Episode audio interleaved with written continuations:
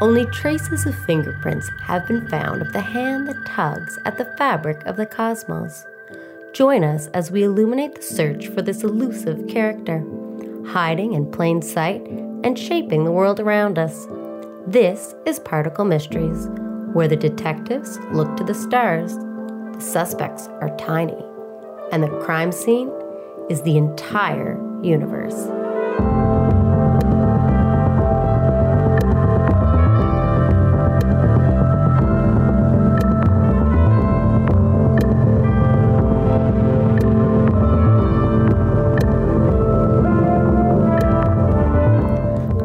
Flynn, a science communicator at the Canadian research facility SNOLAB in Sudbury.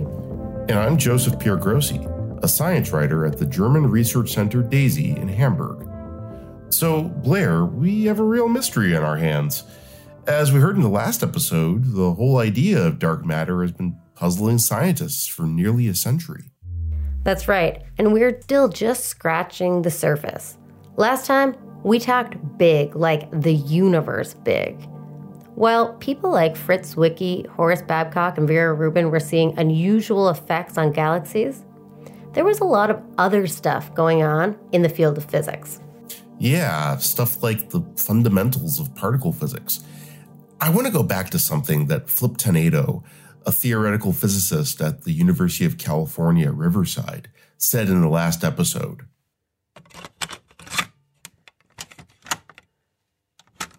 So physically, we know where dark matter is. There's a whole clump of it in the middle of our galaxy. Every galaxy is living in a bubble of dark matter. But it's a theoretical space. It's what type of particle is it? What are the characteristics of that particle? How heavy is it? How does it interact or not interact? All that, that's the space of different types of theories that we're exploring. What type of particle is it? That's a question that has to do with one of the core pursuits of physics in the last 100 years, quantum field theory.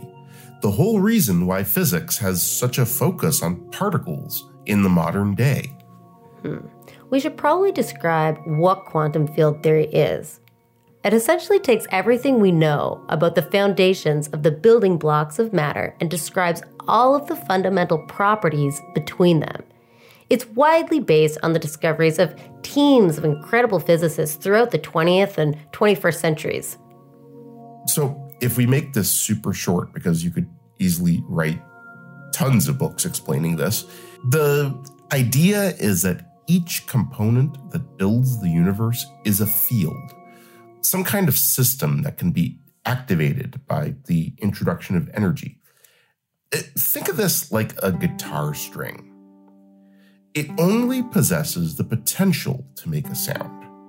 Then you add a little bit of energy and you get a note. And a particle of the field is like that note being produced when you strum the guitar string. The description of those fields and the particles that they are associated with is known as the standard model. The fields can also interact with each other, and somehow they became distinct from one another in the time since the Big Bang, when all of the fields are thought to have been unified in one general field, and the universe altogether began. So another way to think of this idea of fields is to imagine an extremely still lake. The surface of the water seems perfectly even. Then the wind blows a little bit. That's energy being added to the lake. You see ripples moving. Those are small changes to the state or excitations of a field. Imagine that wind would really pick up and the water would develop into a wave that maybe crests and makes some spray. Those tiny droplets, they're the particles associated with the field. That's just one way to think about fields. Some fields take a lot of energy to be excited. In fact, that's why we need particle accelerators to study those fields here on Earth. we have to simulate the conditions as close to those following the Big Bang as possible in order to generate some of these particles. And even then, when the energy disperses, much like those waves calming down on the lake, the particles disappear or decay into less energetic particles.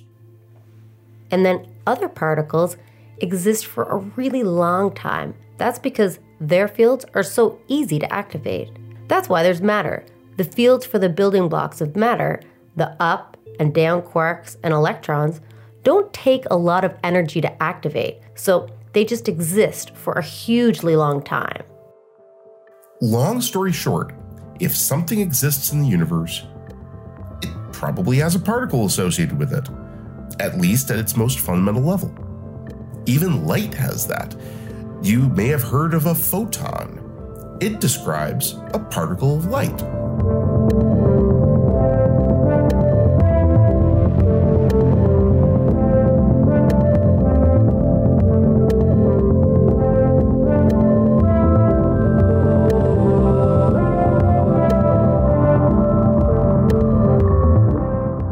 So going back to what Flip Tanedo said. What type of particle is it? What are the characteristics of that particle? How heavy is it? How does it interact or not interact? While there are lots of ideas being investigated, many scientists think that dark matter might be a new type of particle. The thing is, dark matter probably doesn't show up in the standard model, at least the way we have it right now. That's actually not so strange. The standard model doesn't explain everything in the universe. In fact, it's missing one of the major aspects of the universe that we very commonly recognize. That's the thing that keeps the Earth circling the sun, the thing that holds us to the surface of the Earth. Gravity. And dark matter is certainly doing something with gravity.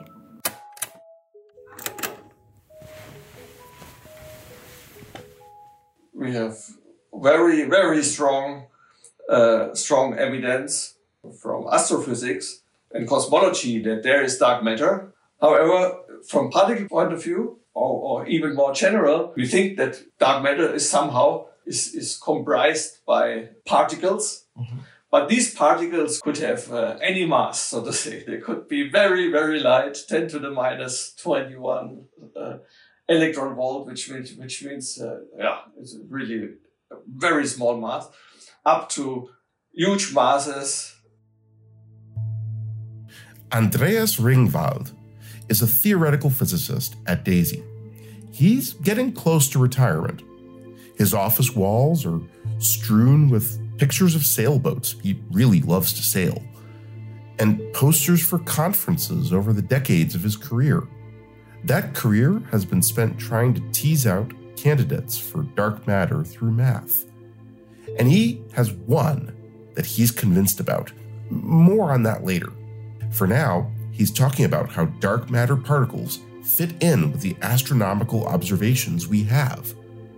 Those particles are all set up next to each other in a way that makes dense clumps of dark matter. At least, that's what the math suggests. So the inference about that goes via the observation of the velocity, of the circular velocities of the stars in our Milky Way around the center of the galaxy. And so we observe that these velocities are proportional to the density of the matter inside the circles. And so these velocities, they are much larger, so to say, than you would expect. There's that observation of galaxies spinning too fast again.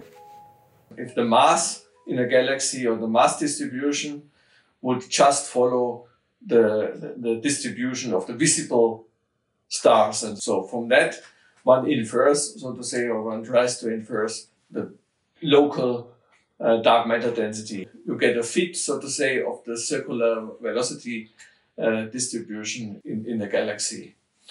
And this gets better and better. But as I said, from these kinds of fits, you find something like 0.4 GeV per cubic centimeter This is the, so to say, the local dark matter density which we expect to have here around us.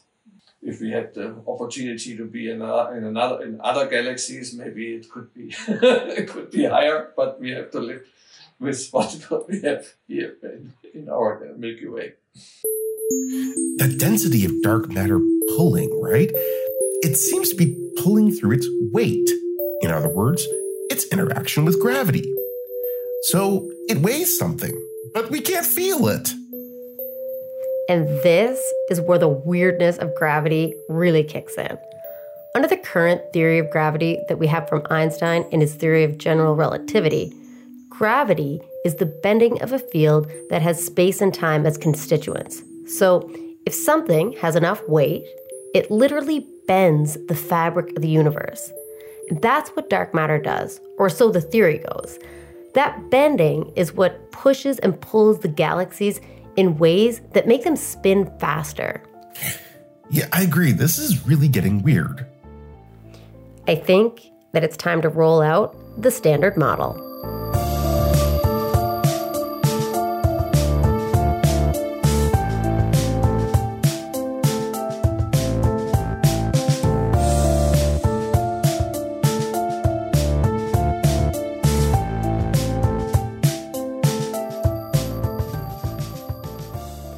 The standard model is like a blueprint for particle physics. The elementary particles are each sketched out and organized there. They're described in terms of their different features, their electrical charge, their mass, and their spin. But none of them describes anything like dark matter, and there's no gravity included in that. So it's a blueprint for particle physics as we understand it. But not quite for the universe itself. We're not that far along in our understanding.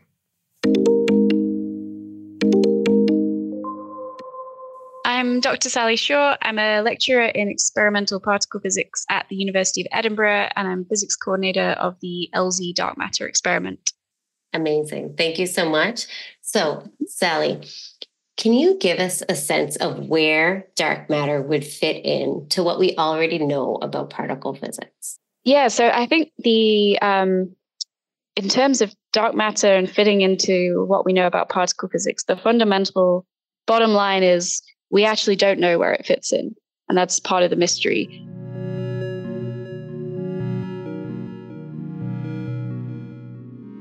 Sally has a youthful tone and balances technical descriptions and plain language with ease.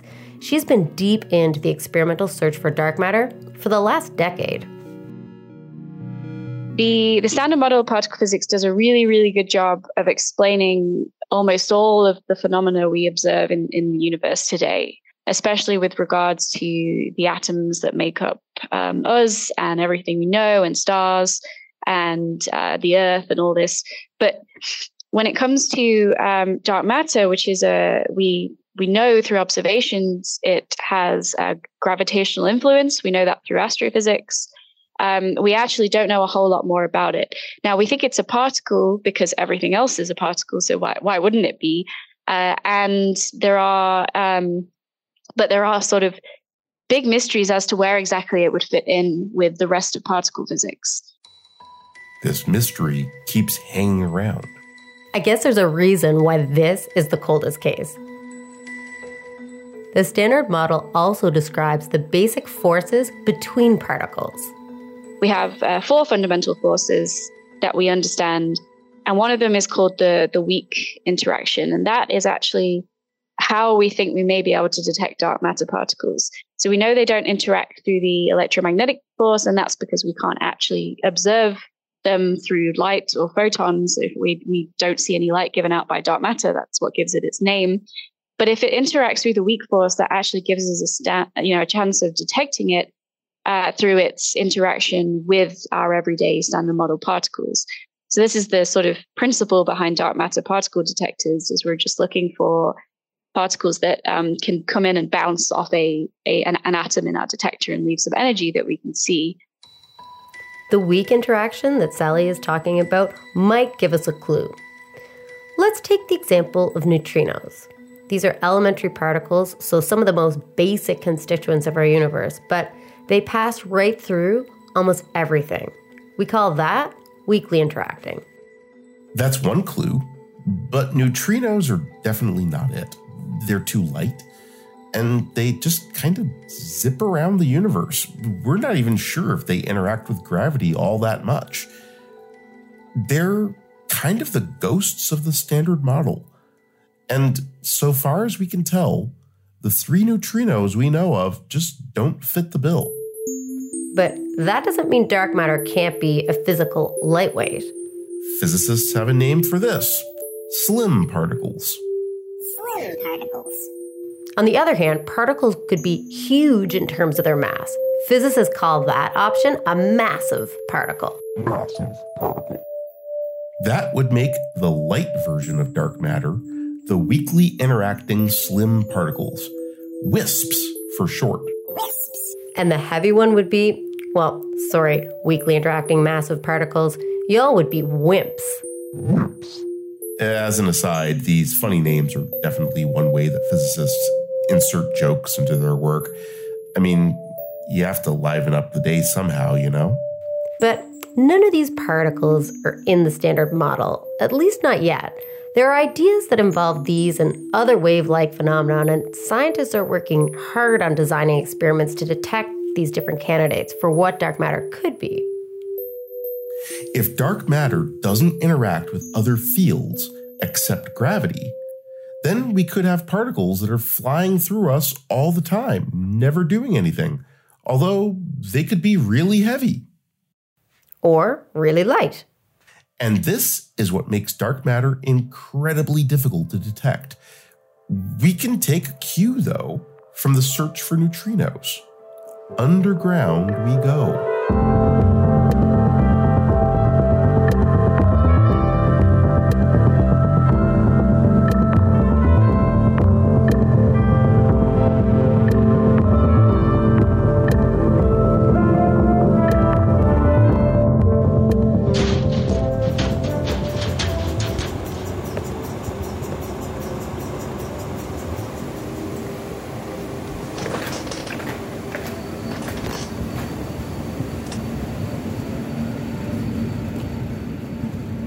So I'm sitting down with Chris Gillings today. It is Friday, November 3rd. So in our case, at SNOLAB, we go 2 kilometers underground. Why do we take that effort to go deep underground to conduct our experiments? Yeah, so if you're on the surface of the Earth, going through your brain every second on the surface of the Earth is about 30 cosmic rays a second. And those cosmic rays are fast muons, maybe fast neutrons. It's a normal part of life on Earth. The origin of the cosmic rays is mostly the center of our galaxy. The very low energy ones from the sun give us beautiful effects like the northern lights. But in terms of the ones that could interfere with our experiments, they're mostly from our galaxy. Chris Gillings is a senior research scientist at SNOLAB who's been involved in the search for dark matter for decades. He's an adjunct professor at Laurentian University, a dedicated student supervisor, an avid curler, and works on the DEAP-3600 detector that's hosted here at SNOLAB. This is a dark matter detector that's filled with 3.6 tons of liquid argon, and the experiment's run by a global collaboration of scientists. As Chris notes, these detectors must be built deep underground to reduce noise from other known particles. Like I said earlier about searching for neutrinos, one of the problems is that you also have all the other stuff flying around the universe that's much easier to detect. Cosmic rays, radio waves, gamma rays, free electrons. But you know what all that doesn't go through? Rock, and lots of it. The 2 kilometers of rock that's overhead at SNOLAB reduces cosmic rays by a factor of 50 million. That's pretty good. So what does one do with 3.6 tons of liquid argon deep underground? Most of the work that we're doing is called direct detection studies underground at SNOLAB. And what that means is we're looking for a dark matter particle to come in, hit a nucleus, in our case, argon. In other experiments at SNOLAB, it might be silicon or germanium or fluorine. And then that molecule, having been bumped by the dark matter, does some sort of particular interaction the detector picks up. So one analogy I like using, since I'm a curler, is just imagine somebody throwing an invisible curling stone. So there's a rock sitting in the house. That's the normal matter. And all of a sudden, you know, somebody throws a takeout at it with this invisible rock. And the rock in the house recoils in a particular way. And from that, you could work out that it got hit by an invisible curling rock. Okay, this is called direct detection. And that is what we do at SNOLAB. There are other ways of doing direct detection. If it turns out dark matter is something like an axion, you're looking for it to interact and create a photon and electromagnetic wave. And they use very, very precise and beautiful resonators that pick up and amplify a very particular signal, and they can scan through the frequencies and look for axions that way. So those are direct detection techniques. That's a very Canadian analogy about how to detect dark matter, Blair. Well, I can't argue with that, Joe, but it is a good description. If a dark matter particle knocks into the nucleus of an atom of an experiment's target material, in this case argon, then an experiment can pick that signal up and their teams can analyze it. But we're just talking about the WIMPs, the massive particles, right? That's right. This experiment was designed to detect WIMPs. They would have to have enough mass to be able to shove an atom around like that. So what if dark matter is something lighter, like the WISPs? There are several ways of doing that. So Blair, I also spent a little time going underground, and I got to talk to Kristina Schrembauer, a PhD student at the ALPS experiment here at DAISY. That's a big collaboration too, comprising institutes and universities from Germany, Denmark, and the US.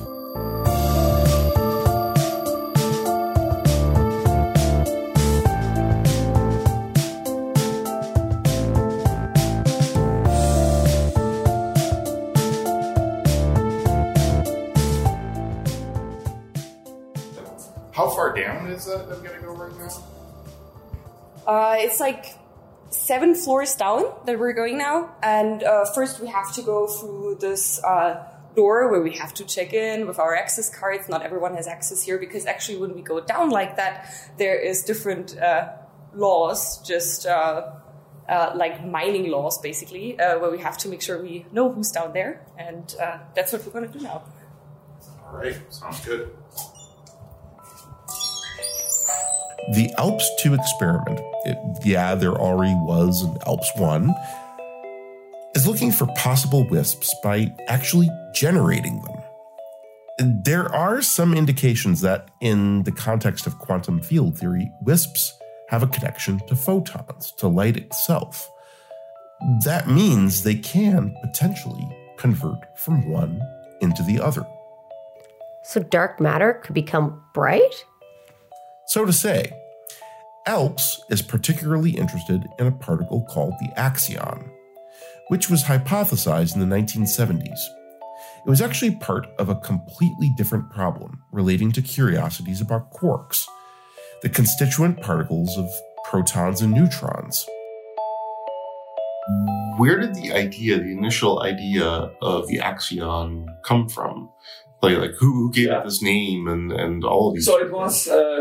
my former boss, who brought me to DAISY, Roberto Pecce, he with a colleague, Helen Quinn, they proposed a solution to the so-called strong CP problem. So the strong CP problem was the question, or is the puzzle, why the CP symmetry, or alternatively the time reversal symmetry, is apparently so nicely conserved in strong interactions, although it's so small that it requires somehow an explanation, because it's an unnaturally small parameter, so to say. And they proposed a solution to this problem by introducing a new symmetry, which we call now Peccei-Quinn symmetry. So this was a nice proposal. However, then to later Nobel Prize winners, namely Steven Weinberg and Frank Wilczek. They realized independently of this Peccei-Quinn symmetry has to be broken in nature, so to say. And by the breaking of this symmetry, there arises a so-called Goldstone boson, a particle which is very light. And Frank Wilczek, he proposes to call it axion, because it solves the problem associated with an axial symmetry in QCD. And axion was or is still a cleaning detergent, which you can buy. Here I have, I have it. So an example. So and you can even open it and smell it.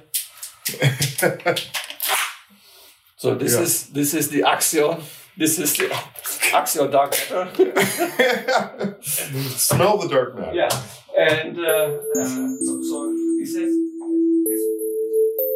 So Andreas Ringwald proposed the ALPS experiment through his own work on axions. In fact, he and a few colleagues wrote it up on his sailboat while it was hidden between some islands on the Elbe River close to Hamburg. Kristina Schrembauer describes what it looks like there underground. The ALPS II experiment is actually situated in part of the tunnel and of the Hera North Hall, so approximately 1.5 kilometers north of here. And it consists of a string of old magnets from the Hera experiment, actually, that were just brutally straightened to come together as a straight experiment that is about 200 meters long. And it consists of a string of magnet on the left and right side of a very complicated optical setup with also optical setups on each end, where we send lasers through these magnets and try to, create and then detect dark matter. ALPS, that's short for Any Light Particle Search, belongs to a class of dark matter experiments called shining light through a wall experiments. That's because that's exactly what they do. If they see light on the other side of the partition that Kristina's talking about, then that's a signal that could be an axion or some other type of wisp. But are wisps and wimps all that could be in our dark matter lineup? No, wisps and wimps are just two potential particle explanations for dark matter. So in the last two episodes, we've covered a bit of history, some theory, and touched on some experiments. Next time on Particle Mysteries, The Coldest Case, we will give a rundown of the suspects in the dark matter candidate lineup and hear from more people working on the experimental side of this long-standing mystery. And we've got some interesting characters to introduce you to, both particles and people.